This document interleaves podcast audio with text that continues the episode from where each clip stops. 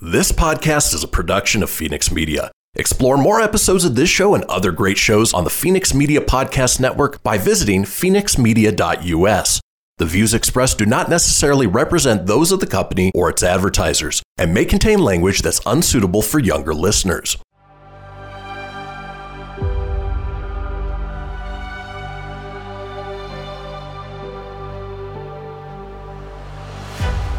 Thank you for tuning in to Silver Age Heroes Radio Theater.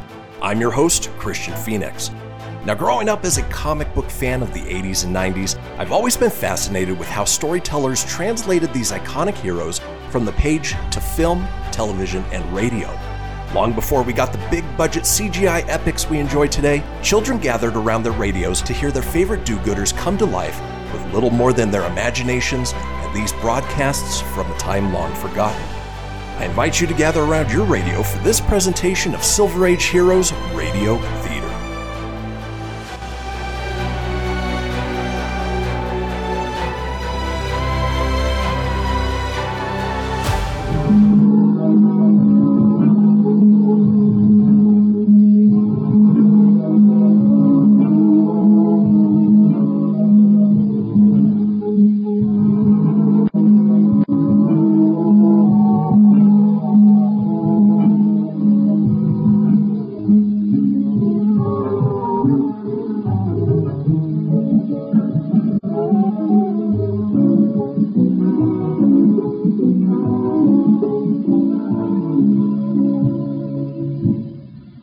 Rescued Jeanette Burton from the Chamber of Serpents, Wong Tai has forced her against her will to accompany him to the subterranean treasure vault of Atea, White Queen of Tor.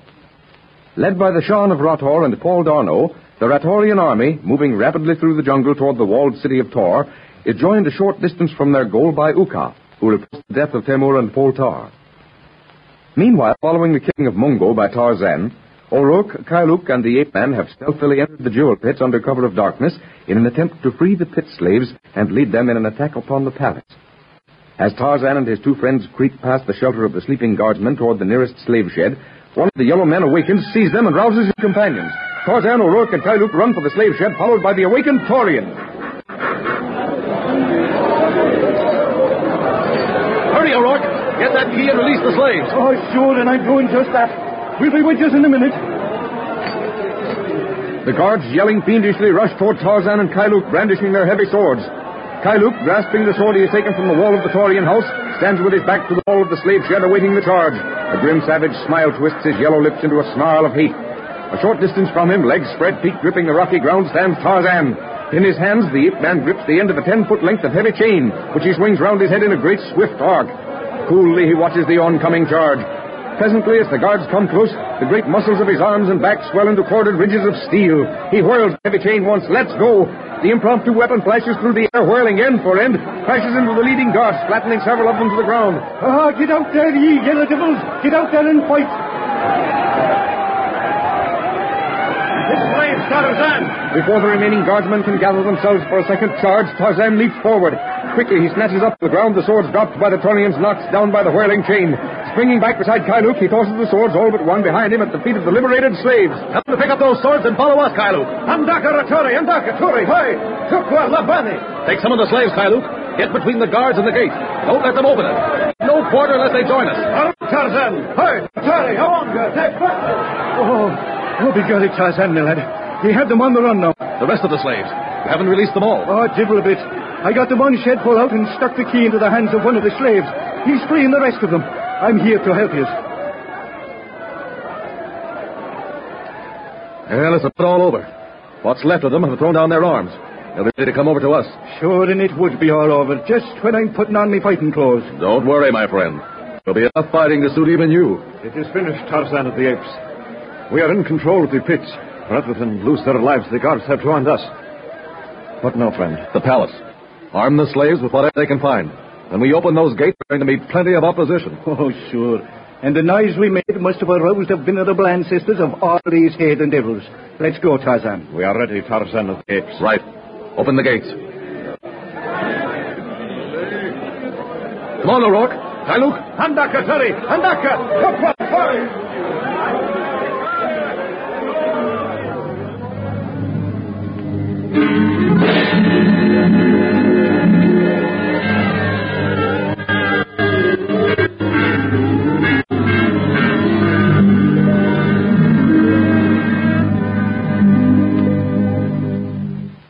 Far beneath the palace of Tor in Atea's treasure cave, Jeanette Burton stands near the closed door of the vaulted, dimly lit cavern. Fearfully, she watches Wong Tai as he moves, oblivious to all but the vast treasure surrounding him, among the heaps of gold ingots and open caskets of precious and semi-precious stones. The flickering yellow light from two torches throws eerie, mysteriously creeping shadows upon walls and floor as the Chinese plunges avaricious hands first into one gleaming heap, then another. ah, Jeanette, my dear, a treasure, a treasure. a treasure such as the genie of Aladdin himself could not have produced. Oh, hurry, Dr. Wong, hurry. Let's get out of this place. Give me the creeps. Presently, presently. Look, these rubies. ah, like unfathomable blood red eyes, glittering, inscrutable. yeah. yeah, take them. They are yours. No, Dr. Wong. They're Atea's. I don't want them, and you... Atea, a savage who has no idea of their value. Then I will take them, and whatever else I can. And sometime, sometime we will return to this... What was that? Listen. Nothing, my child. you are permitting your imagination to get the better of you. We are alone, alone with the ransom of a hundred kings at our feet. Oh, but, but what if we were to be caught in this place? eh, nonsense. Who is there to find us? Atea? The entire palace sleeps. But I'm sure that someone followed us through those dim corridors. I, I felt their presence. Altea thinks you dead, my dear killed by her pet executioner in the Chamber of Serpents. Come, select what you like, and we will return to my chamber. I have all I can carry. No, I don't want any of it. I only want to get away from here as quickly as possible. Ah, by the shadow of the great image, it is an evil play of fate that one must leave such treasure to yellow-skinned savages. Oh, I'd give it all ten times over to be a thousand miles from here. Ah, well, the Pekin wall has but one gate. So many real roads lead to it. And once we are out of this city, it should not be impossible, with the assistance of our guiding ancestors, to find a road leading back to this treasure. Oh, how can you even think of returning? The chances are all against our even leaving Tor alive. Oh, Atea's hatred of us all, excepting, well, Tarzan, perhaps. It's so deep, so savage. Assuredly, my dear. But our immediate need is less to describe Atea's hatred in terms of classical analogy than to find a means of baffling its venom. Well, which we certainly can't down here in this creepy dungeon. Very well, my dear.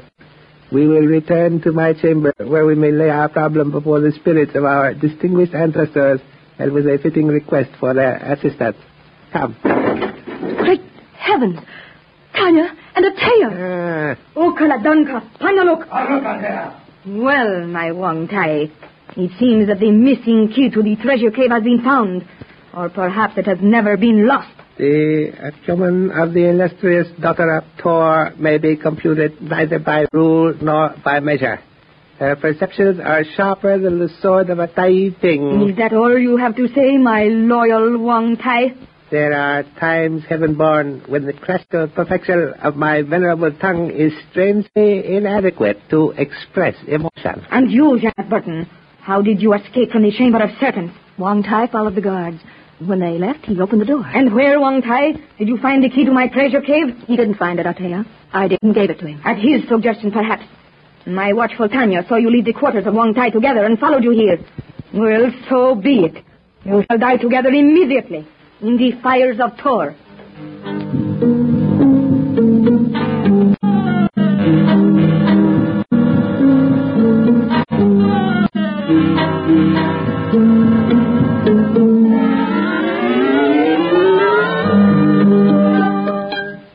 Meanwhile, led by Tarzan, O'Rourke, and Kailu, the horde of freed slaves armed with clubs, lengths of chain, and weapons taken from guards and warriors overpowered in the dark streets are moving grimly onward toward the palace.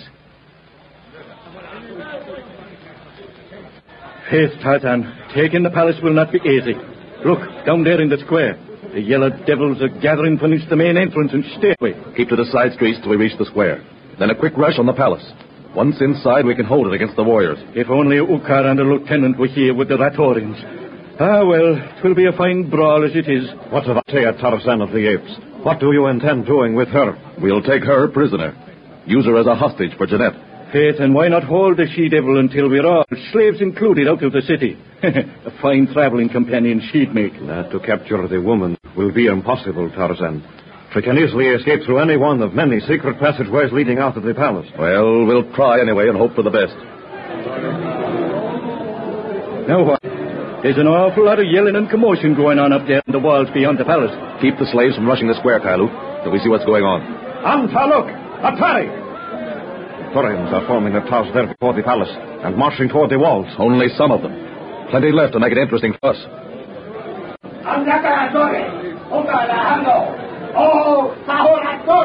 What is it, Kylo? Alfantu, it is good news, friend. The Shan Rator and Uka have arrived. They are attacking at the distant part of the wall. Oh, big Gary, the saints be praised. Now we'll give these yellow devils a surprise of their lives. We'll take them front and rear. Come on, Tarzan, my lad. Wait. If it's D'Arnot and Uka, they're expecting us to open the gates for them. Why would they begin their attack at some other part of the wall? Perhaps a sham attack Tarzan to lead the Torians away from the main gate? You're right. That would be D'Arnot's tactics. Listen, Kylo. You lead the slaves. Get as close to the gates as you can from the south side. Then hit the Torians from the rear. Keep their attention from the gate if you can. And you, Tarzan? Don't worry about us. O'Rourke and I'll be there to open them. And you see the gates are open, make straight for the palace with your slaves. Don't let anything stop you. Understand? Haru Tarzan. Hey, Atari! Tebani! How, All right, O'Rourke. Come on. We'll reach the gate from the other side.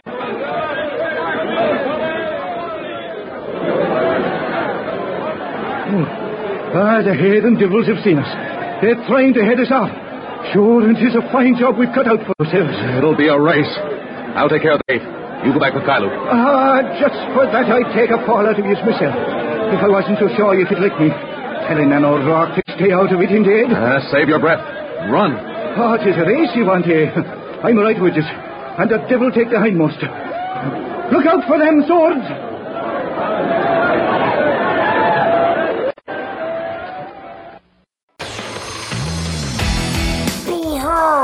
My precious. Ooh, yeah, let me tell you something right here. Uh-huh. It's the Loot Crate subscription box, yeah, full of exclusive loot, fun surprises delivered to your door every month. Just pick up your favorite geeky genre, Daddy. From the original Loot Crate, the Loot Crate DX collectible boxes, dude! Cowabunga! to the Loot Gaming video game box. Woohoo! Yee-hoo! Wowzers! With crates starting as low as $11.99 per month, there's a box just about for all collectors. To get your geek on, head over to fenixmedia.us forward slash loot crate and claim your exclusive offer. That's F E N I X media.us forward slash loot crate. Great Scott! Snap into a Loot Crate, dig it?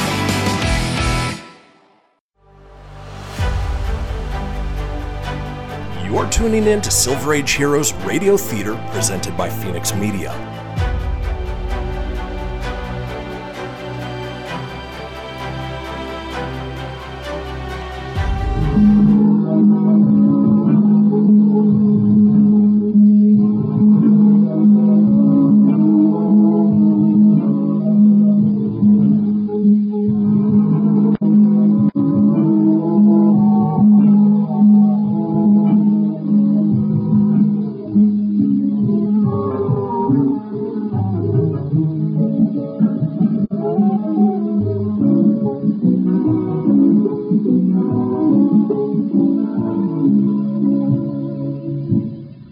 Overpowering their guards and arming themselves with makeshift weapons, the Jewel Pit slaves, led by Tarzan, O'Rourke, and Kailuk, have begun their advance from the palace of Atea. Wong Tai, after rescuing Jeanette Burton from the Chamber of Serpents, has forced her, against her will, to accompany him to the Queen's subterranean treasure cave, where the Chinese and Jeanette are caught by Atea and her guards. They are condemned to immediate death by sacrifice to the fires of Tor and are led away toward the Hall of Pantu, the Chamber of Sacrifice. As Tarzan, O'Rourke, and Kailuk lead the liberated slaves toward the palace, the Shan of Rator, with Darno, Uka, and a horde of savage Ratorians, opens his surprise attack upon the walls of the city of Tor. Tarzan starts for the main gates of the city with O'Rourke in an attempt to open them to the attacking Ratorians. Oh, begorry, Tarzan. The lieutenant and his reinforcements made it just in time. Yes, but the real fighting hasn't started yet. It's not going to be easy. Here, down this side street. Wait, you're heading for the elephant paddocks. The gates are not... Yeah, I know. We're going to need help to get through to the gates. Aye, they're as thick as fleas on the dog's back down there. But help? From where? Tantor, the elephants, Black Maluk, and the others. They'll take us through those warriors. Oh, the elephants? Holy listen, Patrick. I'm with you now. The elephant men, they'll be guarding the base. Most of them will be at the walls fighting. Look, there's the paddocks. The gates open. No guards. Ah, they'll be inside. Go easy. They made a mistake in not taking the elephants with them and lining them up opposite the gates in case the Ratorians did break through. Now we'll take them. Here we are. Come on. What's the plan?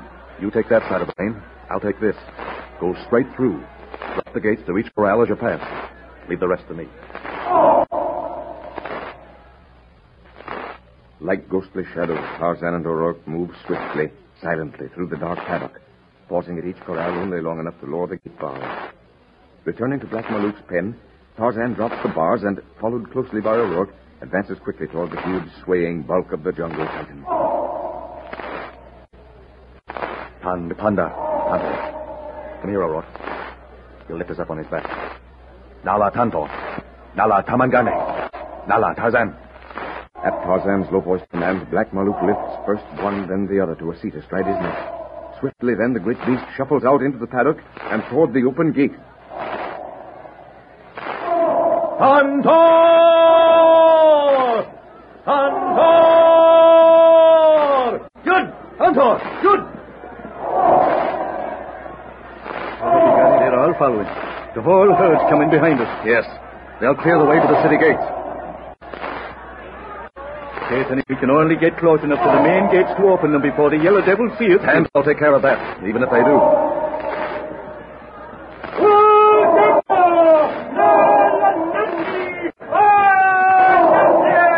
They've seen the elephants, Rock. Sure, and they've got to try to turn them back. Hold fast and sit tight. We'll be at the gates in a moment. Home, Tantor! Bundulo, Malmangani! Bundulo! Oh, him way through! Here's the gate! Down, O'Rourke.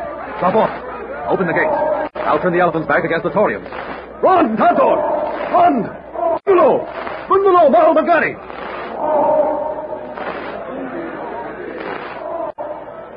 The gate, Tarzan! I have it unbarred! Swing your side open!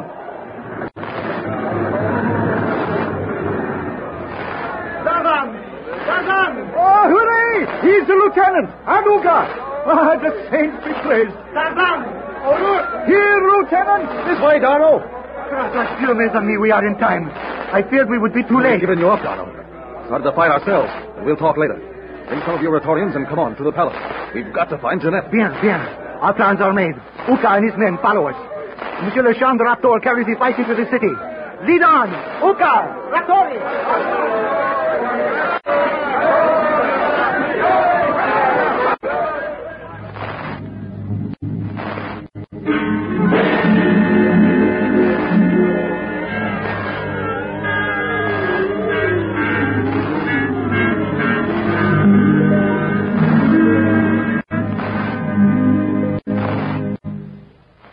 Meanwhile, Wong Tai and Jeanette Burton, recaptured by Atea and her yellow-skinned guards as they were about to leave the Queen's treasure cave, are being led through dimly lit, gloomy subterranean passageways and corridors to their deaths by sacrifice in the fires of Tor. Dr. Wong, do you think she actually means to throw us into that pit fire? I can't believe that she'd be that cruel. It is difficult to guess exactly what a woman of her savage nature would do, my child. But this time, I think there can be little doubt of her intentions toward us. Oh, why did you insist on going to that treasure cave? Of course, it's too late to say I told you so. It would seem that the venerable ones before whom I laid my plea for guidance and assistance have become somewhat distant in their power of hearing. Oh, good heavens, Dr. Wong, be serious. Don't you realize we're being led straight to a horrible death? Eh, not idly is it written that the gods conceal from men the happiness of death that they may endure life. Birth is not a beginning, my child, nor is death an end. When I think of being dropped into that awful flaming Do not pit. lose courage, my dear. My all-conquering determination to acquire great wealth has placed us in a position of grave danger. But perhaps with the help of those guiding spirits who appear to have turned a deaf ear to the ill-advised request, we may yet continue in our present existence. Look, we're in the corridor leading to the sacrificial chamber of Pantu. Those guiding spirits in whom you place so much faith are going to help us. Better do it soon. Listen. Well, there seems to be a great deal of activity and commotion for such a late hour. Anbono, Negombo, Tibana. Oh, good her. What is it, Dr. With the little I have been able to pick up of the language, I believe Atea has set the guard to learn the cause of the disturbance out there in the streets. To me, it sounds like much fighting. Still, Tibana. The, the chamber of sacrifice, Dr. Wong. Once we're inside, will that great door close on us? Person to Mungo, person laboratory te bane. Mungo, Hakwa. Orak, Arshan Roto, Oho Tago Ho te bane. Andak. Ukala Tago Pare. Oh, her. Seems, Jeanette, that the spirits of our guiding ancestors have not entirely forsaken us. What is it? Tarzan has killed Mungo and is leading an invading force against the palace. Oh, Wong Tai. Your friend Tarzan of the Apes was at the bottom of the slave revolt after all, and you knew it. Planned it with him. If this person did not know it, illustrious one, he at least suspected it and attempted several times to warn the heaven-born. With proverbs which the gods themselves did not understand. But never fear, my friend. Tarzan and his slaves, and that old fool Shan Rator, have arrived too late to interfere this time in my plans for you and this this woman. As this one has often and not ineptly stated, you are subtle and esteemed in wisdom, heaven-born. But neither of these virtues can restore a broken jar. Broken am I. We will see. There before you, the hall of Pantu. Go. Bane. Antum Lanova Pantu. Oh, oh, Dr. Wong. Look, the priest waiting. Uh, shackles gathered for the feast. Ananlo Bane. Danmanu Bandaka.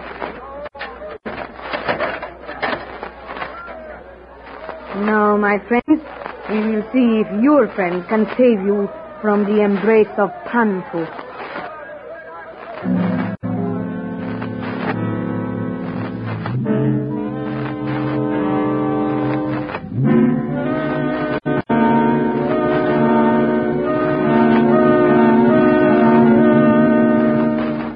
Meanwhile, in the city, the invading horde of Ratorians, led by the fierce old Shan himself, drives their ancient foes from street to street, house to house, pillaging, plundering, burning, giving no quarter.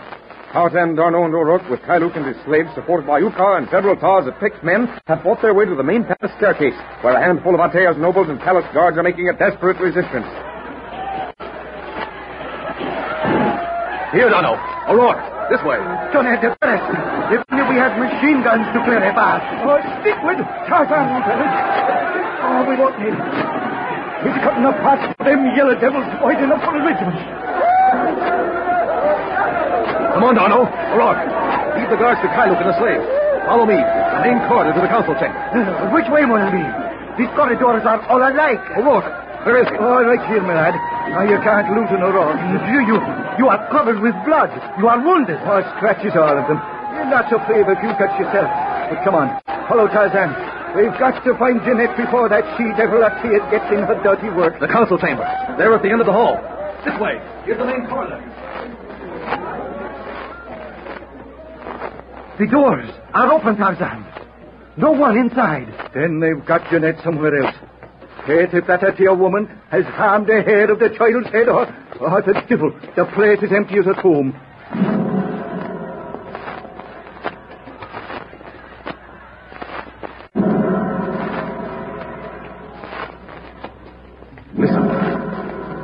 Chanting, Tarzan. And you know what that means? A sacrifice. Oh, be Bigari, they did the same when they made us watch the poor devil Atea sacrifice to Pantu. Holy St. Patrick! They've got Jeanette in there. The guards in front of that door at the end of the corridor. The Hall of Pantu. Come on, hurry.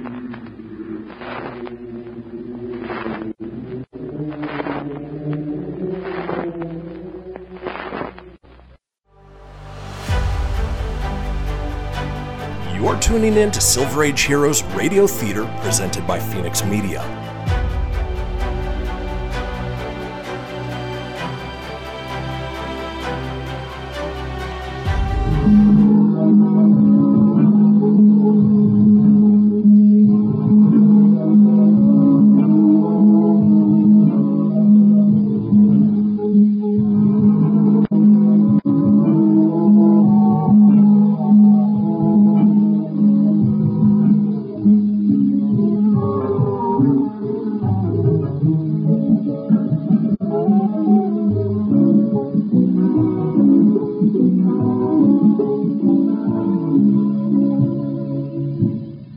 Atea, savage white queen of Tor, has learned of Jeanette Burton's rescue from the Chamber of Serpents by Wong Tai and of their invasions of her treasure cave.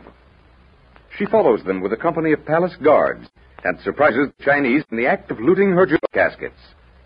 Ordering their immediate death by sacrifice to the fires of Tor, Atea conducts her captives to the Hall of Pantu, the Chamber of Sacrifice. Tarzan and O'Rourke, meanwhile, have opened the city gates to the invading hordes of Rator, and leaving the invasion and sack of Tor to the savage Ratorians, the ape man, D'Arnot, and O'Rourke fight their way into the palace in search of Jeanette. As the three white men enter the deserted council chamber, the sound of chanting voices comes to them from the hall of Pantu. They recognize the chant of sacrifice. This way. The hall of Pantu at the end of the corridor. Come on. Sakure Tarzan. There are many guards before that door. Oh, to the devil with the yellow scum. If Jeanette's in there, we'll get her out. Oh, listen. That sounded like Jeanette. Doctor, Doctor Wong. Help. Oh, begorry, it is Jeanette. Oh, the devil's a murdering her. Harry. Harry. Oh, we're coming, Jeanette Kushla. Oh, grâce bon Dieu. Voyez, look, back there, coming down the corridor. Uka and his Ratorian. Come on.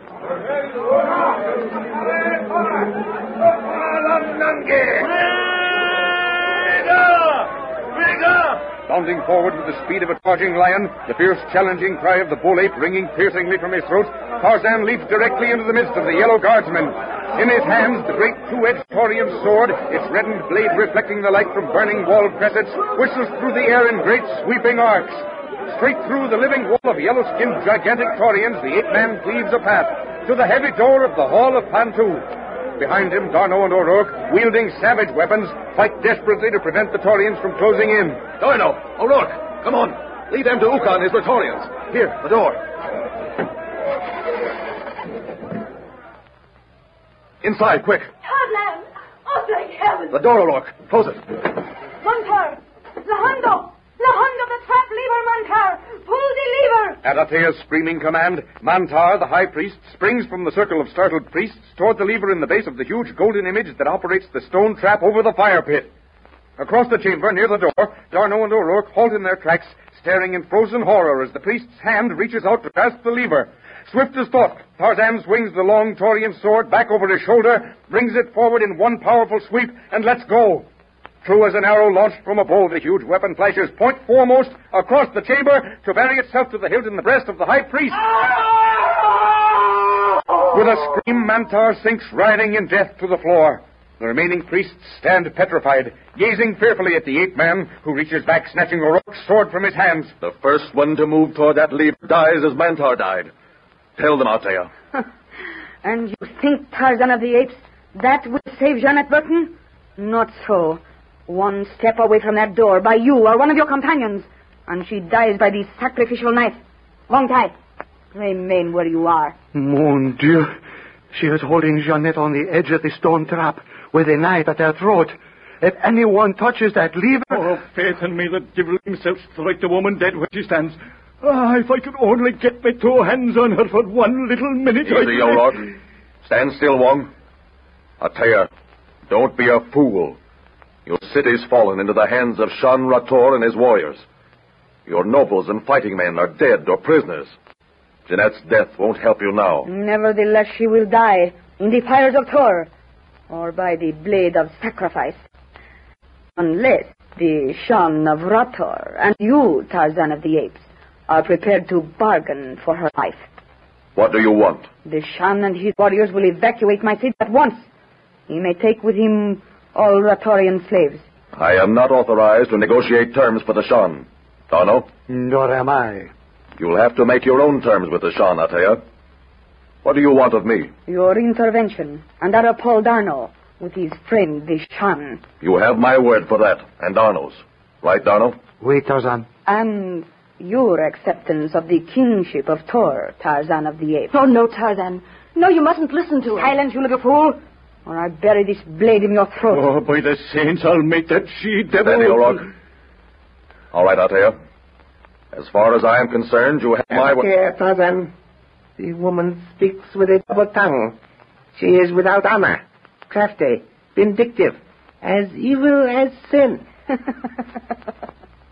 so speaks my most worthy and loyal counselor, Wong Tai, who is himself the soul of honor, who bites the hand that feeds him and plunders from the one who has saved his miserable life. To combat fire, my illustrious queen, one must himself apply the torch. And as this one has so often stated, the shadow moves as the sun directs. Therefore, Tarzan, my friend, I warn you. Cheng ne mong mong long. Walk softly. Walk softly.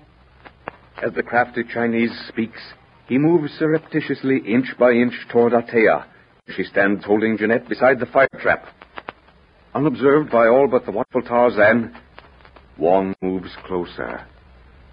Closer. Enough. Enough of this talk. Tarzan, what is your answer to my terms? Do you accept? A moment, Tarzan, before you answer. Would it not first be well for Atea to learn whether or not she has a kingdom to offer?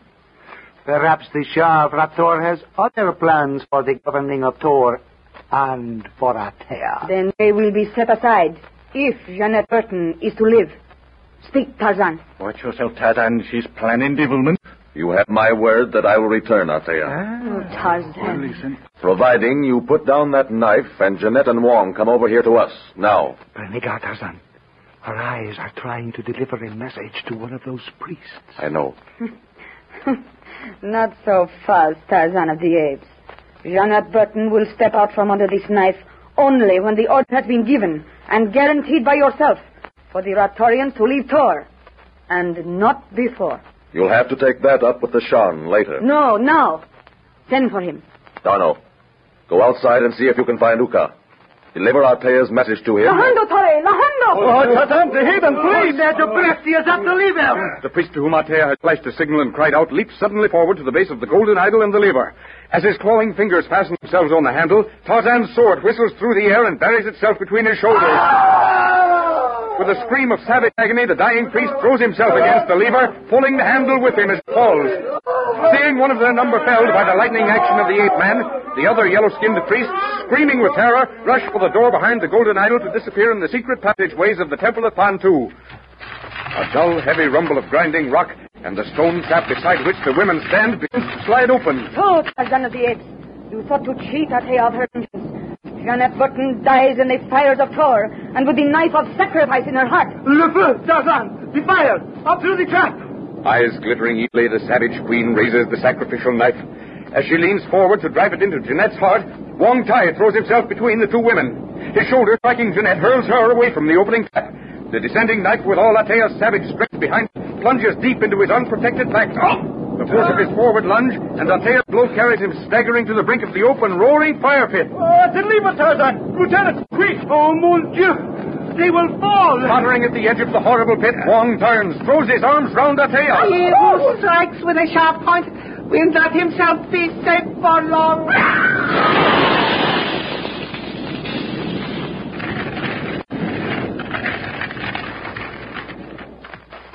Holy St. Patrick.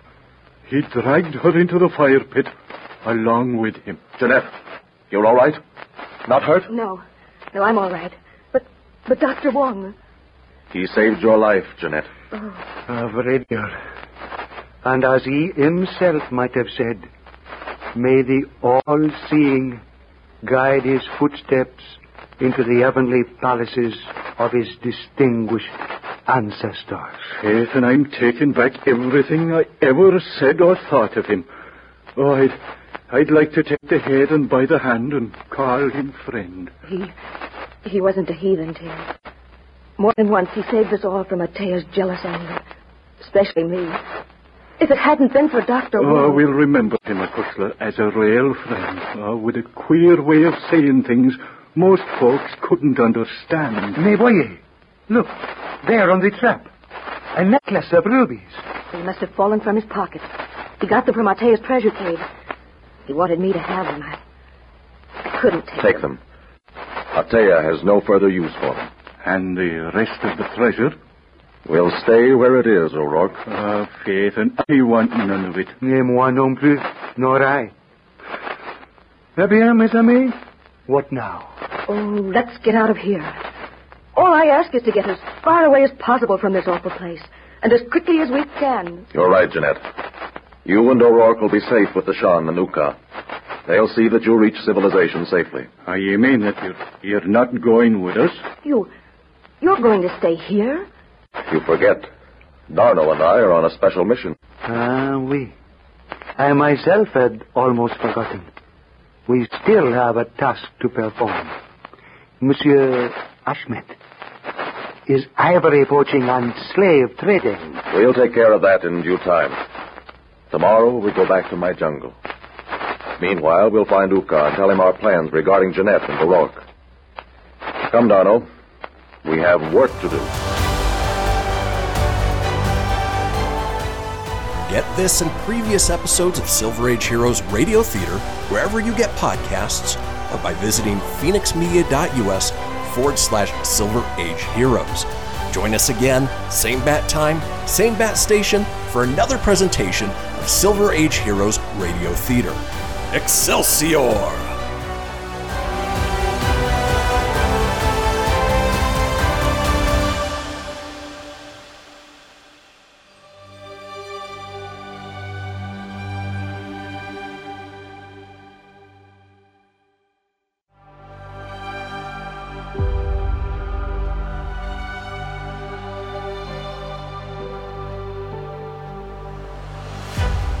Thank you for tuning in to Silver Age Heroes Radio Theater.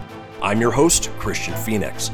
Now, growing up as a comic book fan of the 80s and 90s, I've always been fascinated with how storytellers translated these iconic heroes from the page to film, television, and radio. Long before we got the big budget CGI epics we enjoy today, children gathered around their radios to hear their favorite do gooders come to life with little more than their imaginations and these broadcasts from a time long forgotten. I invite you to gather around your radio for this presentation of Silver Age Heroes Radio Theater.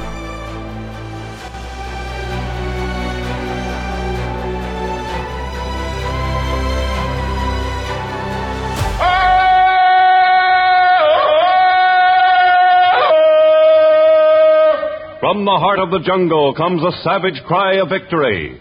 This is Tarzan, Lord of the Jungle.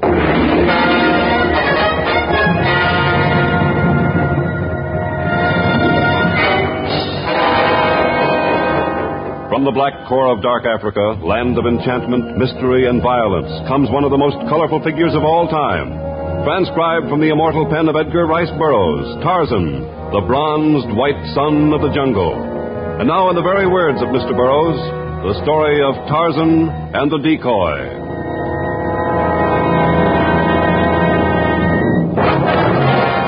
Long ago, Tarzan had learned to hate the Tarmangani, the dread white men who came with their thunder sticks to cheat and rob and kill.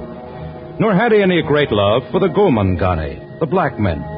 But his need for human companionship was beginning to make itself felt. And for many months he'd remained in the camp of the Punya tribe, teaching the lore of the jungle to Torgo, the small native boy. Torgo's arrow hit the target, right in the middle. Ah, that was a fine shot, Torgo. You learn quickly. Now Torgo be great hunter. Bring home much meat and many skins.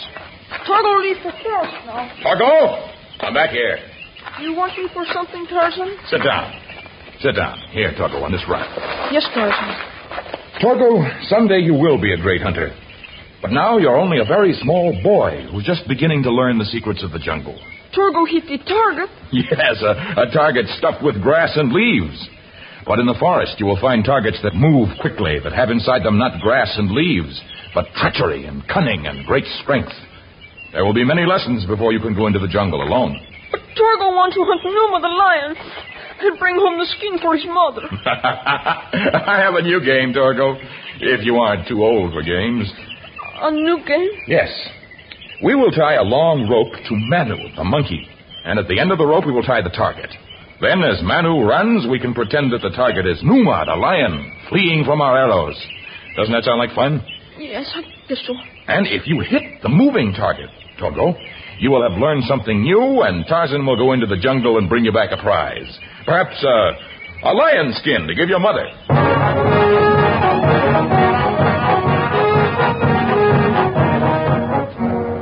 But if Tarzan and the small Torgo were engaged in a harmless game, the game that was being planned in a small cafe in Nairobi, in the Kenya country, was far from harmless. There, Varian, the wild animal agent, sat at a corner table in the foul smelling, dimly lighted room. As he sipped slowly from his glass, he scowled at the huge hunter who sat opposite him. I can stand stupidity, Hammett, and you're stupid. You can't talk to me that way, Varan. I think I can, since I'm the only one who'll take the injured animals you bring back from the jungle. Uh, can I help it if some of the elephants get hurt when they drop into the pitfalls? You sell them, don't you? Only because I find new buyers each time. And right now I have a market for a hundred perfect bull elephants. Where am I going to get a hundred perfect specimens? I'm going along this time, Hammett. And we're going to bring them back from the Punya country. That's Tarzan's country. You'll never let us get a hundred elephants out, Baron. Tarzan's not going to have anything to say about it. Because you see, I plan on capturing him, too. He'll make quite an attraction in some sideshow. Don't make me laugh. You've got as much chance of capturing Tarzan as you have of getting a hundred elephants without injuring any of them. I admit that the odds would be very low were you directing the hunt, Hammett. But I intend to use cunning in place of brute force. How do you mean? You've been capturing elephants by building pitfalls. Is that not right, Mr. Hammett? Of course it's right. You know that. Stupid as you are, you probably haven't even heard of building a great keddah for them. A keddah? A stockade.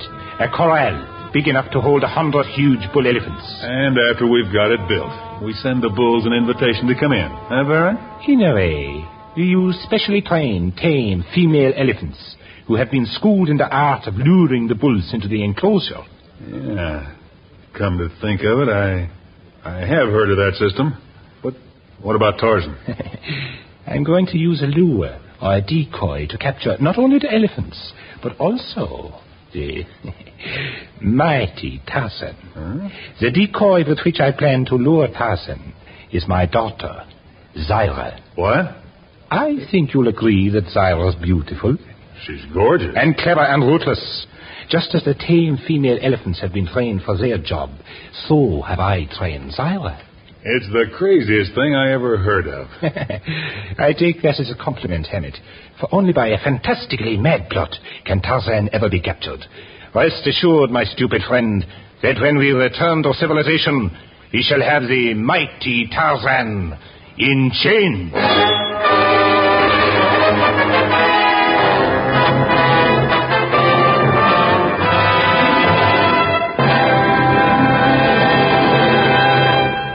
We shall return in just a moment with the story of Tarzan and the Decoy.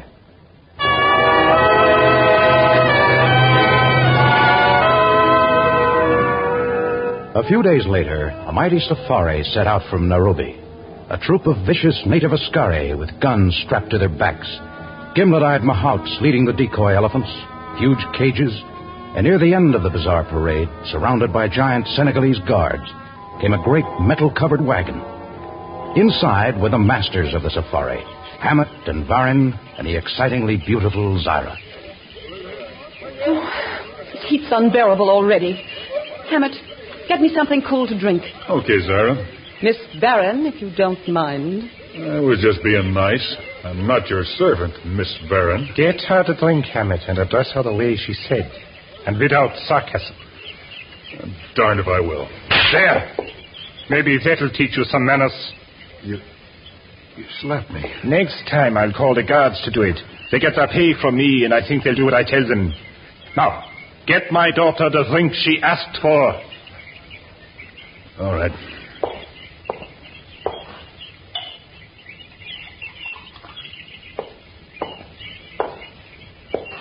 Here you are, Miss Byrne.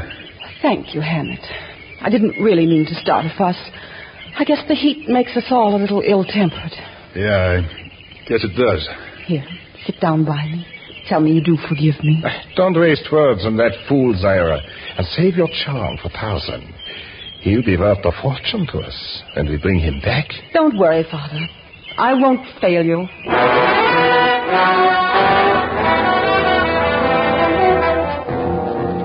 Weeks followed weeks, and the safari came closer and closer to the land of the Punya tribe. But Tarzan was unaware of the coming of the dread Tarmangani, the white men. He sat alone in the native compound. The Waziri were away on a hunting trip. The women were out searching for dye roots, and small Torgo, armed with his bow and arrows, had wandered toward a nearby riverbed. Suddenly the ape man's nostrils twitched. His keen senses came alive. He had caught the scent of Numa, the lion. He rushed toward the riverbed, but Torgo was gone. The grass was still bent where the native boy had been sitting, and Tarzan followed the spoor from there. It led in the same direction from which Tarzan had sensed the coming of Numa. Torgo! Torgo! Tarzan ran through the forest, approaching rapidly the roar of the lion and the scent of the native boy. And then suddenly he came into a small clearing. Twenty feet in front of Tarzan stood a ferocious lion, and just beyond the lion stood Torgo, trying to hold his toy-like bow steady as he aimed his arrow. No! No, Torgo! Oh, no, don't shoot at Numa! Yes, Torgo, shoot! No, you'll only wound him! Tarzan grasped a hanging vine and swung upward, then leaped from tree to tree, approaching the snarling animal. He was just overhead when Torgo let go an arrow. The animal opened his cavernous mouth with rage. He crouched lower, then sprang. And at the same moment, Tarzan leaped down, his knife flashing in his hand. He caught the lion in midair, circling its throat with one steel-corded arm, and with the other he plunged the knife deep into the lion's brain. Again, and again, and again. Then Tarzan put one foot on the dead animal and raised his head in the gesture of the victorious aboriginal ape.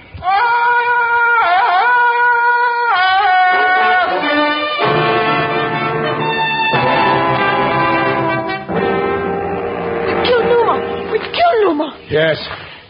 We we killed Numa. Mother'll be proud of Torgo.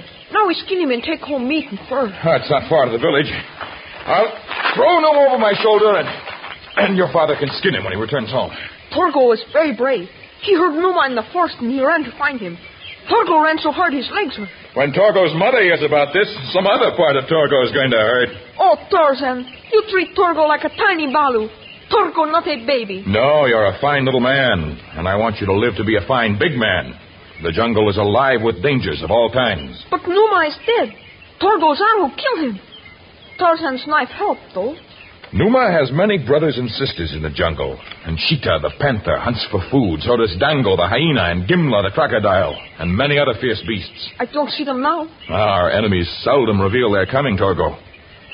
And yet, for one raised by the apes, the scent of distant animals comes from afar. The sounds of an ant walking can be heard in the distance. Tarzan teases Torgo.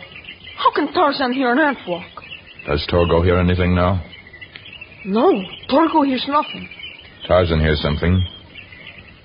Far in the distance, men are driving stakes into the ground. Do you know what that means, Torgo? What does it mean, Tarzan? Men are building a camp.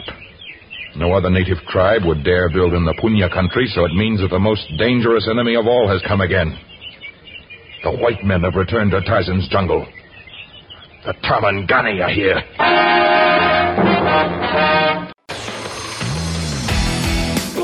My precious. Ooh, yeah, let me tell you something right here. Uh-huh.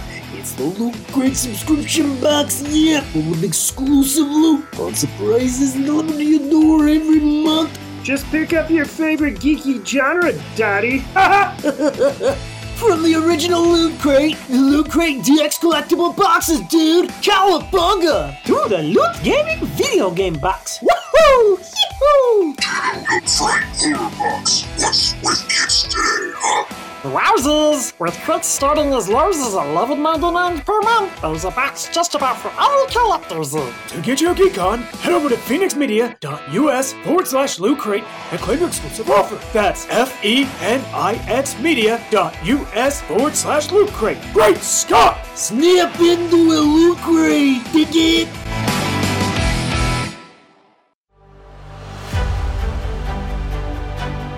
You're tuning in to Silver Age Heroes Radio Theater presented by Fenix Media.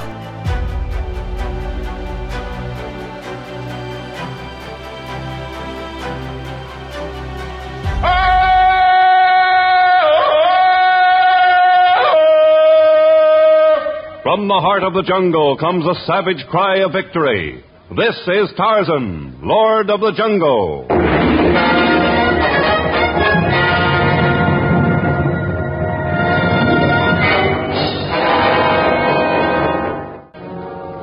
When the sun had dropped from the sky, Tarzan swung over the almost completed walls of a Keddah and sat in a crotch of a tree examining the camp of the enemy. Three of them stood before an enormous metal covered house on wheels. One was a small, cruel looking man.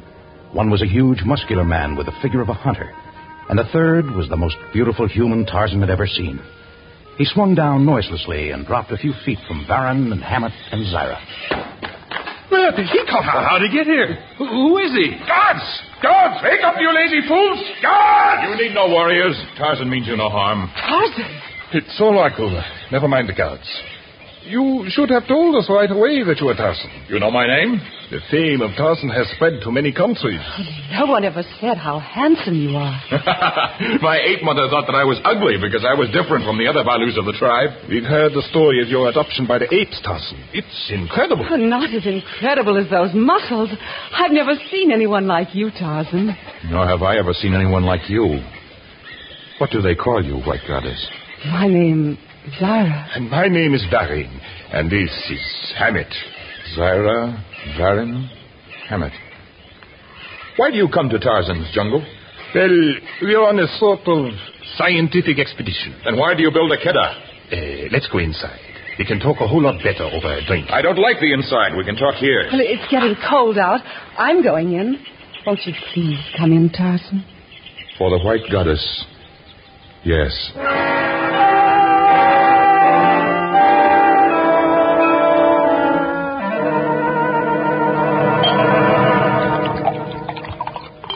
Thank you, Hammett. Now, fill Tarzan's glass. No, no, no. Your wine is strong and your food rich. I prefer to dine on freshly caught game. You might get to like a lot of things civilization has to offer. That is true. I, I marvel at the wonders of this house on wheels you've brought into the jungle. You might find the people outside the jungle as amazing as the things in their homes. Yes, sometimes I am not satisfied with my friends in the jungle. Sometimes I long to know men of my own kind. There are no other men of your kind, Tarzan. You're very special. I, uh, I think perhaps I'd better check the camp. Eh? Hammett, I'm sure you have things to attend to also? Uh, yeah, yeah. I was just going out for a breath of air. The air does lie heavy here. I'm used to the smells of the jungle, and and yet there is a heavy sweetness about this room. It's my perfume, Tarzan. Do you like it? Well, my daughter will keep you company, Tarzan. I'll return soon. Don't hurry, Father. We have a lot to talk about.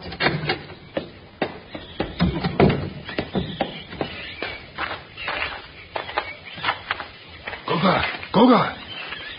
Yes, Juana? I want you to wheel the special cage as far back into that clump of trees as you can. So, Yana, Kalama, Solama. Goga. Yes, Juana. Have your men tear down branches and cover the cage, leaving only the opening uncovered. Huh? That's right. And when we get Tarzan inside, you're to close the door as quickly as you can. If you let him escape, I'll kill every one of you. Do you understand?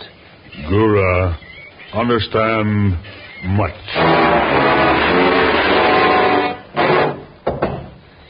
May I come in? Come in, Father. Have you convinced Tarzan of the attractiveness of our world while I've been gone? your daughter makes your world appear very attractive. Well, thank you, Tarzan. Is um, is all in readiness about the camp, Father? Everything is perfect. Oh. oh. Pardon me. I guess the long trip into the jungle has been more tiring than I imagined. The jungle is no place for a woman like you, Zyra. I think you should retire for the night, my dear. Yes, I, I think I will, if our guest will excuse me. Oh, of course. Your father and I will talk outside. There are questions you have not answered, Mr. Varin. Oh, no, stay here and talk. I'll sleep better if I take a little stroll before I turn in. I'll be back in a few minutes, Tarzan. Don't go far. The night jungle is full of harm. I couldn't be afraid with you here. If I were to meet any trouble, I'd call out. Good. You would come. If you thought I were in trouble. I would dare the steel jaws of death for you, my white goddess.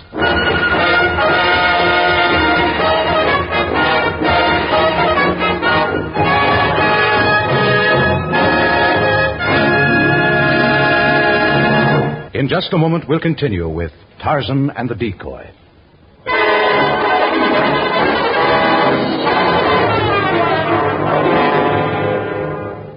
Zyra made her way quickly toward the distant end of the compound, there taking her place behind the heavily camouflaged cage of steel. And in the meantime, Tarzan tried in vain to get a straight answer from the slippery tongued Baron. And the Keddah you've built? Oh, just for collecting some specimens of animal life. For study. We'll set them free later. Good. Because in Tarzan's country, animals are killed only in self defense or for food. Wild things are left free. That is as it should be. Only sometimes a man who thinks he's free. Ah! That's Zyra. She's in trouble. I must get to her. I'm coming, Zyra. Save me, Tarzan! Save me! Tarzan raced out of the van. His fleet footsteps carrying him rapidly in the direction from which Zyra's voice had come.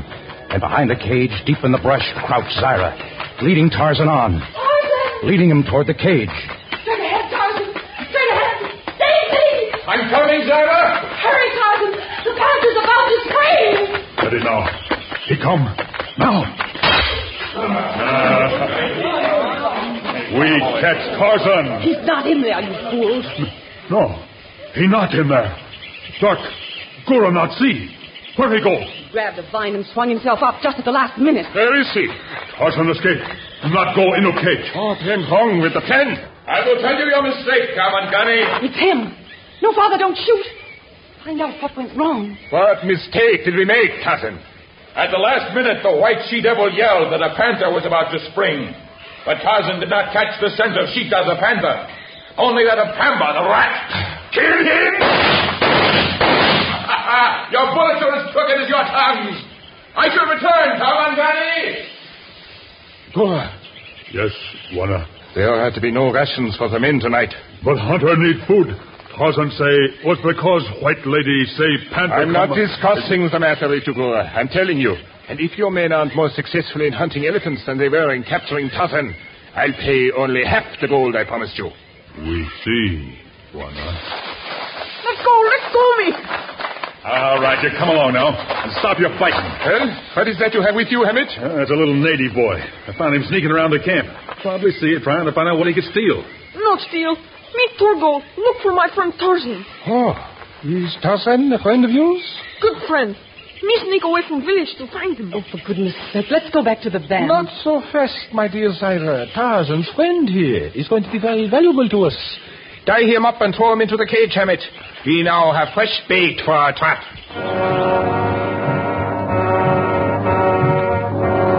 Tarzan traveled north, away from the whites, away from the Punya tribe, away from all men. But the next day, he learned that elephants were being lured into Varen's Keddah, and a desire to help his wild friends joined a growing urge for revenge, and he turned back in the direction of Varen's camp. When he was almost there, he saw a lone hunter in the woods, and the man was Hammett. Tarzan leaped down, knocking the gun from Hammett's hands and raising his gleaming knife to Hammett's throat. Oh, please, please, Tarzan. Let me speak. What have you to speak of? They, they have your little friend Torgo. Torgo. Baron has him? You lie. No, no, I, I swear it. They're going to use Torgo to try to catch you again. Uh, you said you'd return. I'll show you how to save him. Why should you do this? Because I'm an animal hunter, not a man hunter. I never liked the idea of trying to capture you, and I, I don't like the idea of holding a small native boy. That's, that's too much. But you're still one of Varen's men. A footstool for him to kick around. Him and Zyra. Well, they've kicked me for the last time. I'm in this with you. If you'll trust me, Tarzan. I have to trust you. Tell me your plan. There's the hiding place of the first sentry. But be careful. He's a fierce Senegalese. Tarzan can handle.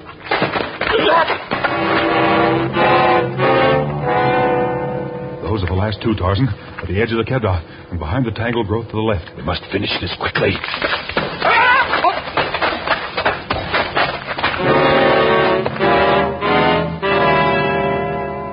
That takes care of the guards. Only Varan and Zara and the porters are left in camp now. Gura is the head man of the porters? Yeah. And he's next.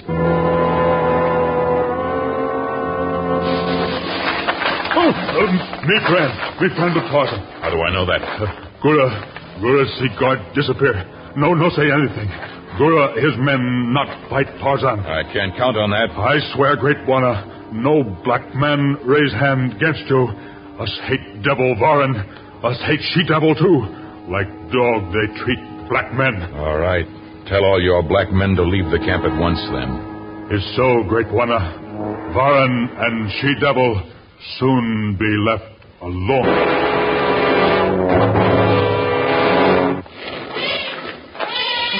Of course, I'm scared. Elephants trumpeting and kicking against the sides of the Keddah. Not a soul in camp except us. Come on, we've got to get to the cage with Torgo. Well, at least it's on the opposite side of the camp from the elephants. Where did everyone go, Father? Tarzan must have taken them. What do you mean? We got rid of Hammett, and then the Senegals, and the Porters, and the Askari? How? I don't know. But as long as we have the native boys, we have a chance. Keep your back against the cage so you can be surprised. You take one side and I'll take the other. Here's a rifle for you. Oh, I wish they'd stop that. It's getting on my nerves. Turgo wants out. Turgo's scared. Shut up or I'll turn this rifle your way. Turgo's legs and wrists hurt. Loosen tongs, please. Shut up, I said. What was that? That Tarzan. It sounded like a signal. Look! There's Hammett. He's over there by the gate that holds the elephant. Oh, maybe he will... He's opening the gate. He's letting them out. They are coming this way. Ah, we'll be killed. Run! Run, Sailor! Attention to me!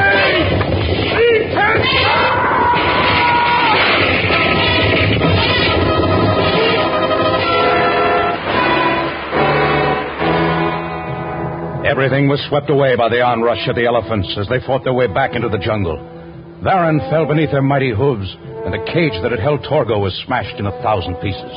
Broken fragments of two rifles littered the ground. But high overhead, a great bronzed god of the jungle held under one arm a small native boy, and under the other, the most beautiful creature he'd ever seen.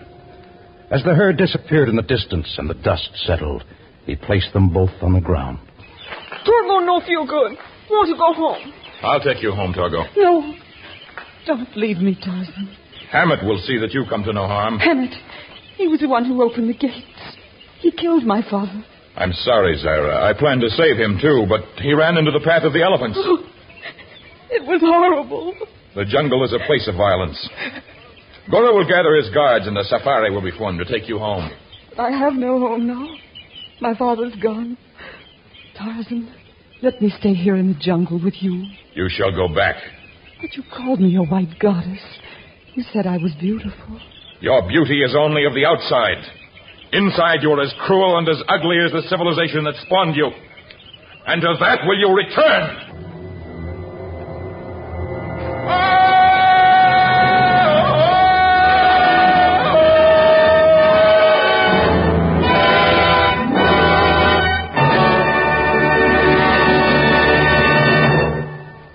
Return to tell you about the next story of Tarzan in just a moment.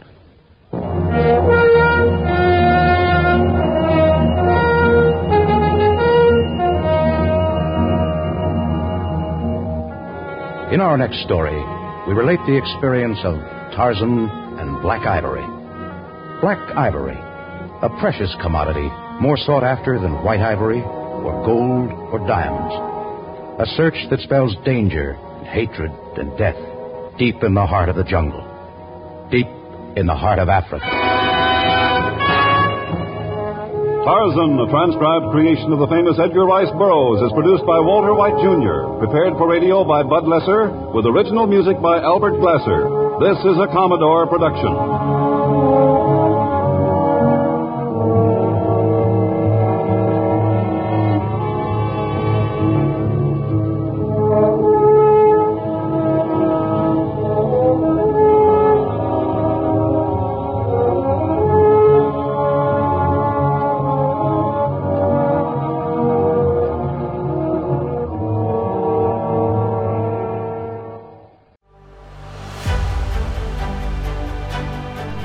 tuning in to Silver Age Heroes Radio Theater presented by Fenix Media.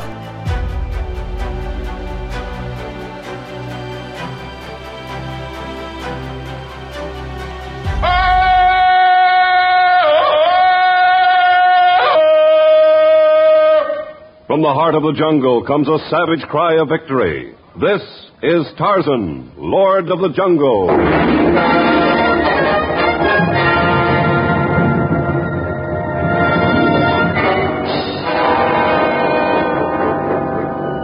From the black core of dark Africa, land of enchantment, mystery, and violence, comes one of the most colorful figures of all time. Transcribed from the immortal pen of Edgar Rice Burroughs, Tarzan, the bronzed white son of the jungle. And now, in the very words of Mr. Burroughs, the story of Tarzan and Black Ivory.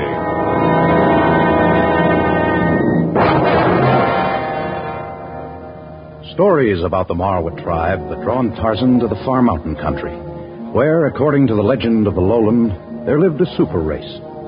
The people had been described as seven feet in height, and it was said that they could wrestle with Sheeta the panther, outrun Bara the deer, and bend a young tree for a bow. The legend proved an exaggeration, but Tarzan did find the Marwa people exceedingly tall and handsome and strong. None possessed more of these jungle attributes than Velda, the dusky, dark eyed daughter of the chief. Tarzan, not catch Velda. I'll catch you all right. Watch out! Here I come.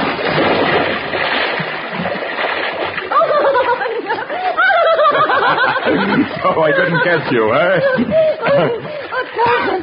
Oh, Tarzan, help Velda. Onto a rock. All right. There you are. Oh. Well, then, do you uh, admit that I can swim faster than you? Tarzan swim faster and run better than any Marwa. And that is why my father, the chief, make Tarzan son of tribe. I'm happy about that, Velda. For I've never known any tribe as brave as yours. As ours. Never before have Marwa take stranger as son. And this only because Tarzan is mighty hunter and fisher. well, if I'm a good fisherman, I better take these fish I speared back to the camp and clean them. Oh, no. No, Tarzan must not. What? Oh, that is job for Tarzan's woman. Tarzan's woman. Oh, now, wait a minute, Velda. Oh, does not Tarzan like Velda? Of course I like you. And is not Velda beautiful in Tarzan's eyes? I think you're as lovely as the blossoms of the jungle acacia. But you are the promised one of Kalo. Oh, no more. Not since night Tarzan bested Kalo in wrestling contest. Now, only Tarzan can marry daughter of chief of great Marwa tribe. When Goro the moon comes to fullness again, Velda will become Tarzan's slave forever. I don't like that word slave, Velda. You'll never be any man's slave, not mine nor anyone else's, so long as I have strength with which to fight.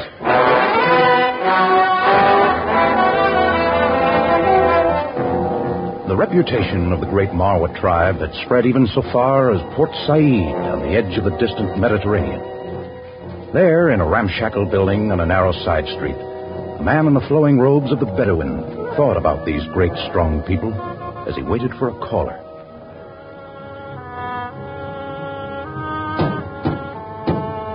Enter. Yeah, I can hardly see. That you, Ajib? It is indeed, Captain Marco. Ajib Ben Zaman, bid you enter. And close the door. Okay. Come near to me, mighty captain of the sea. You're going to hold that mighty captain of the sea business and tell me what all this mystery's about. I know of no mystery, my worthy captain. Not much you don't. Sending one of those Hawkeye messengers to my ship and making me meet you here in this part of town? What do you want? Your tongue is sharp, friend, for one whose ship cannot find cargo among the reputable merchants of Port Said. All right, so you found out I'm broke. So what? Ajib Ben Zaman wishes but to improve the fortunes of his friend.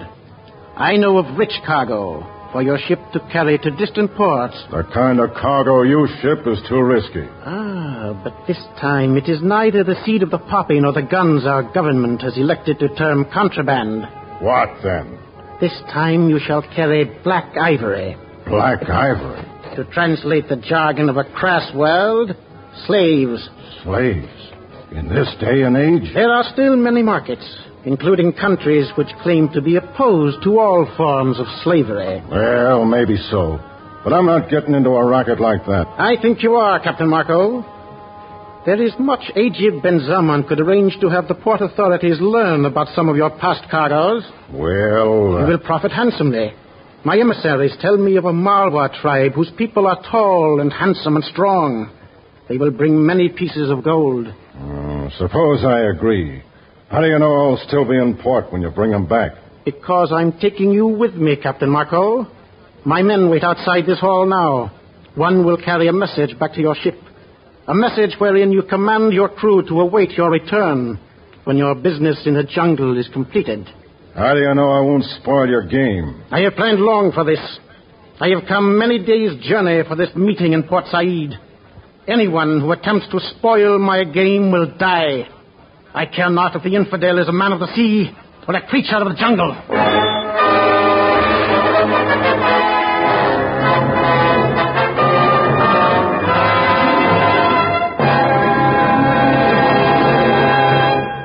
We will return to Tarzan in just a moment. The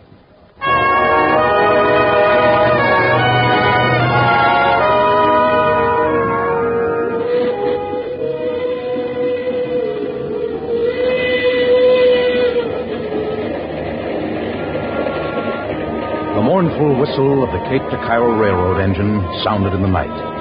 And aboard the train traveling from Port Said to Fashoda in the Sudan country were Captain Marco, Ajib Ben Zaman, and the cunning sheik's two fierce Bedouin followers, Kadur Ben Hussein and Bader Ben Jafar, who sat in a corner saying nothing, but their hands remained on their cusers, and their narrow eyes seldom left their sheik and the infidel dog, Sea Cat. Why do they keep sitting there staring at me? Perhaps they doubt your full enthusiasm for our plan. Yeah, maybe uh, they're right. Four men going into the jungle to try to capture a whole tribe of huge savages. When we leave the train at Fashoda, we will be met by my men. More than a double score of cunning shiftas skilled in the art of taking slaves. I see. They will have with them camels and fleet Arabian horses, the tools of their trade, and a wherewithal for a comfortable menzil. Menzil? Encampment. Oh. Forgive me for forgetting that you are a cultured foreigner who knows not the crude language of Mohammed. Yeah. Well, so these shifter guys catch the blacks. What then? We return all the way to Port Said by caravan and load them directly into your ship. And no one stops us or asks questions, huh? No one questions the content of a closed packing case unless there are sounds of protest from within. Yeah, that's just the point. You think those blacks aren't going to scream murder?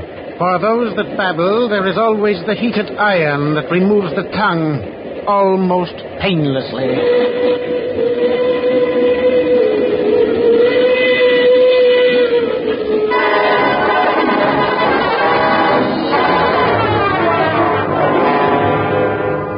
The weeks passed, but the moon had not yet come to its fullness, and Tarzan wrestled with the problem of breaking off with Velda without causing her hurt or making angry his brothers of the Marwa tribe. Already one of them, Kalo, to whom Velda had been promised, looked upon Tarzan with unfriendly eyes. This day, Tarzan walked from the camp deep into the jungle. Following him at a little distance came Velda, and following her stealthily came Kalo. I heard someone. Who follows me? It is but your promised one, Velda. You should not follow me, Velda. Especially not when I walk into the jungle. Why does Tarzan wander away from the Marwa camp? I am not used to being with people all the time, Velda. Perhaps I shall never learn. When the moon comes full and we are married, then Tarzan be real son to my father. And then perhaps it will be easier in the mind. I'm afraid not. Velda, how can I tell you? What, what words are there to explain that I can't marry you? Tarzan would shame Velda before the tribe. He has claimed her in ceremonial wrestling match. And now... I hear someone. Though the wind is against us, I sense the coming of enemies. I care not for enemies. If Tarzan will not have Velda, then she... Be still, woman. Who comes? I come. Kalo. What do you want, Kalo? Why do you follow me? Tarzan, take Kalo's woman. And against law of tribe, he steal into woods with her before nuptial feast. I did not steal into the woods with her. I came for a walk. She followed to talk to me. Kalo see Velda cry. Surely Tarzan bring dishonor to tribe. Marwa make mistake when he take Tarzan as son. Tarzan not true Marwa. I am sorry, Kalo. But Kalo change mistake of tribe. Cleanse name of Marwa tribe with Tarzan's blood. Oh, no, Kalo, no!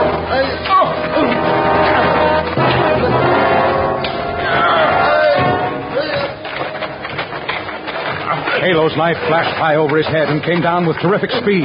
But the sinewy hand of Tarzan caught Kalo's wrist, and the knife dropped to the ground. A moment later, Tarzan's knife clattered to the ground as he fell with Kalo on top of him. The men rolled over and over, locked in savage struggle. Velda turned her back and ran right into the path of another spectator, Bolgani, the gorilla. Picking her up in his gargantuan arms, he hugged her to his hairy bosom and fled through the forest with her, as Tarzan and Kalo continued to struggle. Wait! That's Velda! Velda in trouble.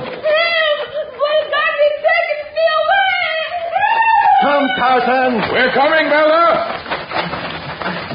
Behind those rocks. Kalo, see them. No knife and no bow. Could not shoot anyway. Hurt Velda. Uh, Bolgani's putting her down. Getting ready for us. Now! No! Kalo, take Elda back to village! Run! No! Kalo, help!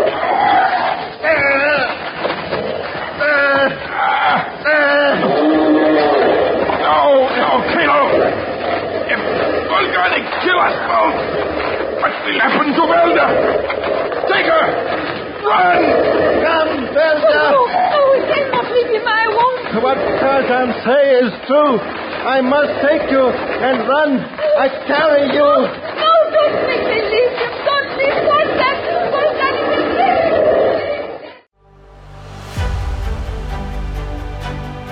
tuning in to Silver Age Heroes Radio Theater presented by Fenix Media.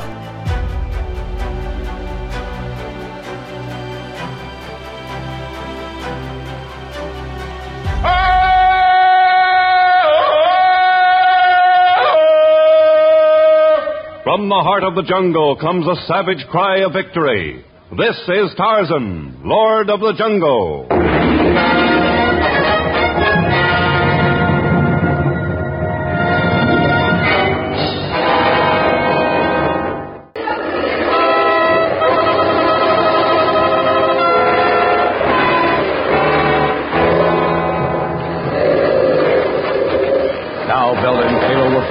The two animals of the jungle, man and gorilla, fought for their lives.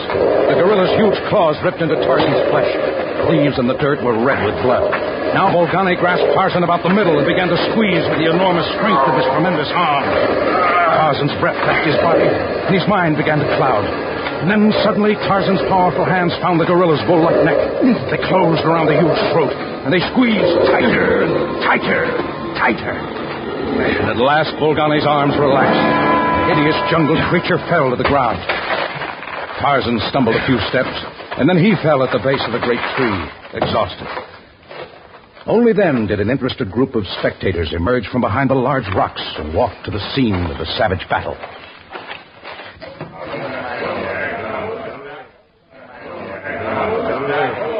The savage is unconscious. Yes, did you ever see a fight like that, Bedouin? No, Captain Marco. Never before have these eyes seen such a struggle. The gorilla dead? He has gone to his maker. Men, tie up the savage. Tie him up. Can't you see that he's right under that bronze? We're not hunting for white men. What we do with an Nazrani is to be decided by Sheikh Ajib Ben Zaman. He has a great reputation for wisdom and for his own particular brand of mercy.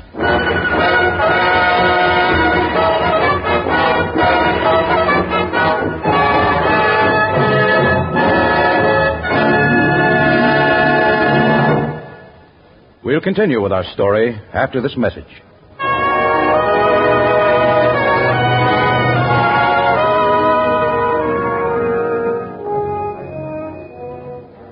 So So you are Ben Zaman. My subjects call me by that name, but I find your form of address and your manner exceedingly impertinent for a prisoner. When I regained consciousness, I told your men I'd come willingly. But your subjects insisted on prodding me and keeping me tied up. Tarzan is not used to such treatment. Tarzan? You are the famous Tarzan? Some call me Lord of the Jungle. Kador, why have you taken this man prisoner? Untie him at once. I told him he was making a mistake. You are wise, Captain Marco. Here, I'll cut the bonds myself. Ah, thank you, Ben Zaman. I was told you were a wise man and you live up to your reputation. I apologize for what has transpired. You are my guest. Eben, bring coffee and viands. Pray be seated, Tarzan. Captain Marco. Kador.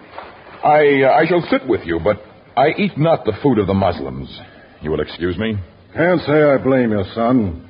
Coffee, they call it. Full of cloves and cinnamon. And So sweet it makes you sick. And a food. Like some dive in Damascus. I forgive your crude remarks, Captain Marco, and I excuse you from sticking with us. Yeah, that's fine with me. Good luck to you, cousin. Thank you, Captain Marco. I cannot apologize enough for the indignities you suffered at the hands of my men, Tarzan. Perhaps you will permit me to repay you by offering you the hospitality of my humble menzil. I am very tired. I will accept your kind offer. Hayat! Show Tarzan to a it, containing a soft mat on which to sleep, and see that he has every comfort. May Allah grant you sweet dreams, Tarzan. You are most kind. I shall see you when the sun is in the heavens. I hesitate to question you, my sheik, but your actions furrow my brow with questions. Fool! Have you never before heard of Tarzan? No. Many times in the past has he thwarted the plans of slave raiders. And yet you treat him like a friend. We had him tied, helpless, and you... Had we plunged a Cusa into him while he was bound, every native and every beast in the jungle would have united against us. Yes? But instead we shall treat him as a dear friend. We shall persuade him to remain for a few days. By tomorrow night, any doubts he may have had about us will have vanished. We shall be filled with sorrow when he is discovered dead in the next morning.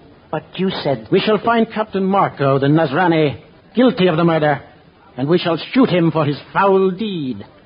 That way we can cause no enmity, and with Tarzan out of the way, our hunt for black ivory will be simple. But won't we need Marco? When we return to Port Said, we shall commandeer his ship. In that way, we need not pay the dear captain his share of the loot.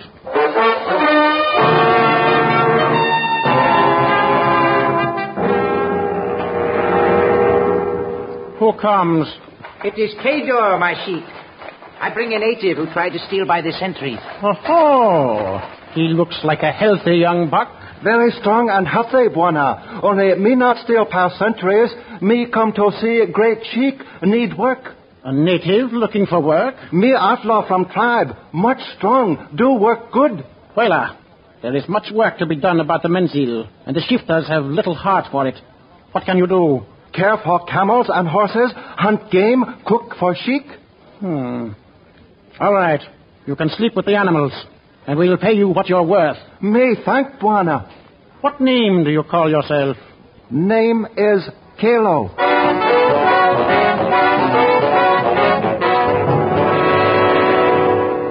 Who steals into my tent while I sleep? Hush, Tarzan. It is Kalo. Kalo?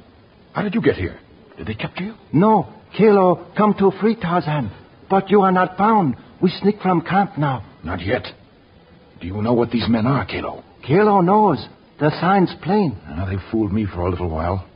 But when they thought I'd fallen asleep, I slipped out. I found a wagon full of wrist locks and leg irons. We can't leave until we force them to quit the jungle. But we'll need help. Kalo have plan. Get help with jungle drum. Send message to all of Marwa tribe when camp sleeps. But suppose they find you here? Arabs no, Kalo here. Work for Arab as hunter and cook. Part of plan. In morning, Tarzan must pretend he not know Kalo. Leave now. Just a minute. Why did you come to save me, Kalo? Sorry for fight. Kalo did wrong. Tarzan brave Marwa.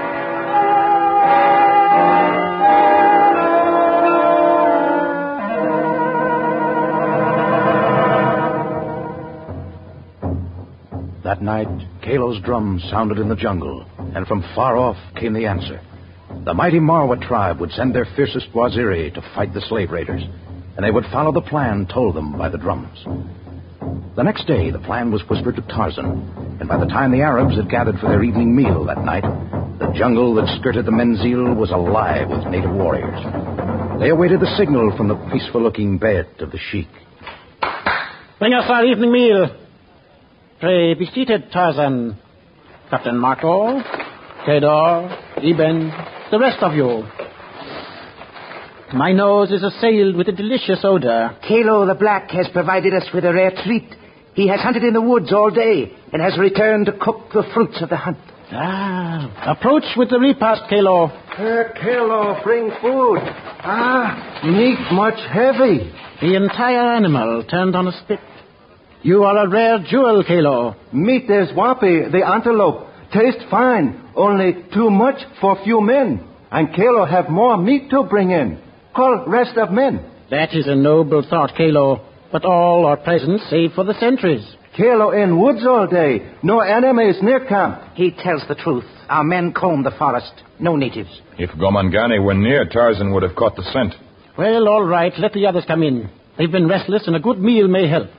Summon them, Kedar. Now then, the food. Well, looks like good seafaring grub for a change. One must admit the jungle furnishes fine food for those who know how to capture it, Tarzan. The jungle holds no mysteries for those who are part of it. But for those who would destroy it, there is much danger. A month I've waited for a decent meal. Ah, here are the others. Enter, men. Partake plentifully of the meat. Halo, more food. Hey, Kalo, bring. Here is fine roast animal. With an aroma like rich perfume. Oh, this is something like eating. This meat Captain Marco asked for. Huh? This Horta, the boar. A boar. The greatest of insults. Bringing the flesh of a swine to the table of an Arab. And you ordered it, Captain Marco? I swear I... Taunting us about our coffee and our food, and then this insult. No man can insult the faith of Ajib Ben Zaman. Look, I never... You sneaking infidel, dog! You can't slap me, you rat! Is reaching for his gun. Oh.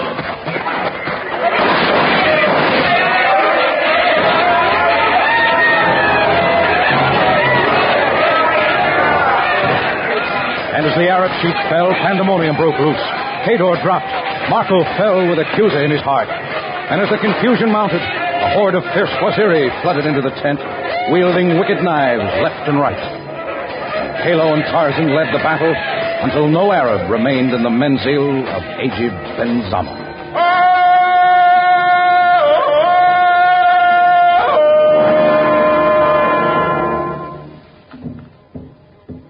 The full moon has come, people of Marwa tribe, and we are met for the marriage of Tarzan and Velda. Are you ready for this marriage, my daughter? Yes, my father.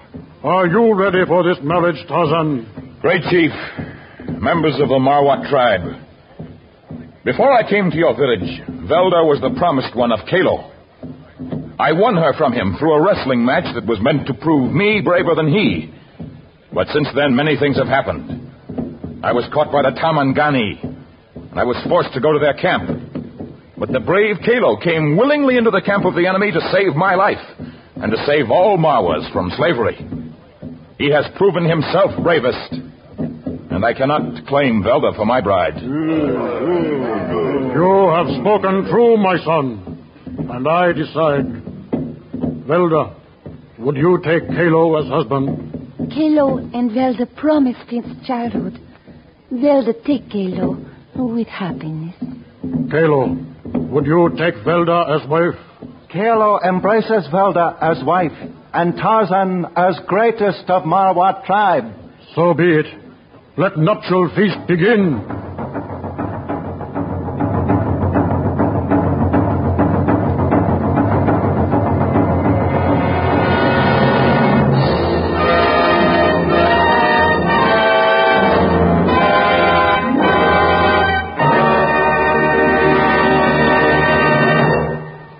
tell you about our next story in just a moment.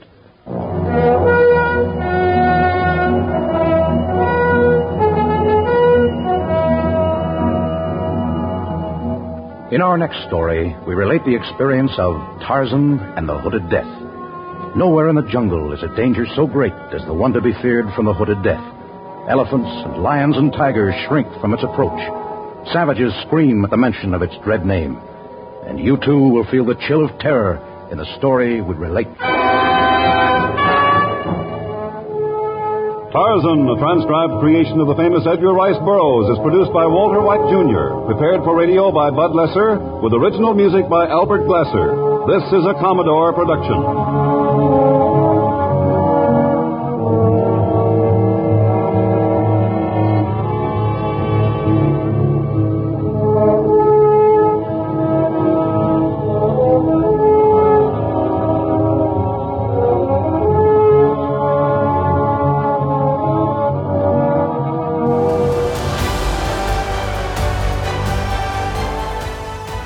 This and previous episodes of Silver Age Heroes Radio Theater wherever you get podcasts or by visiting fenixmedia.us forward slash Silver Age Heroes.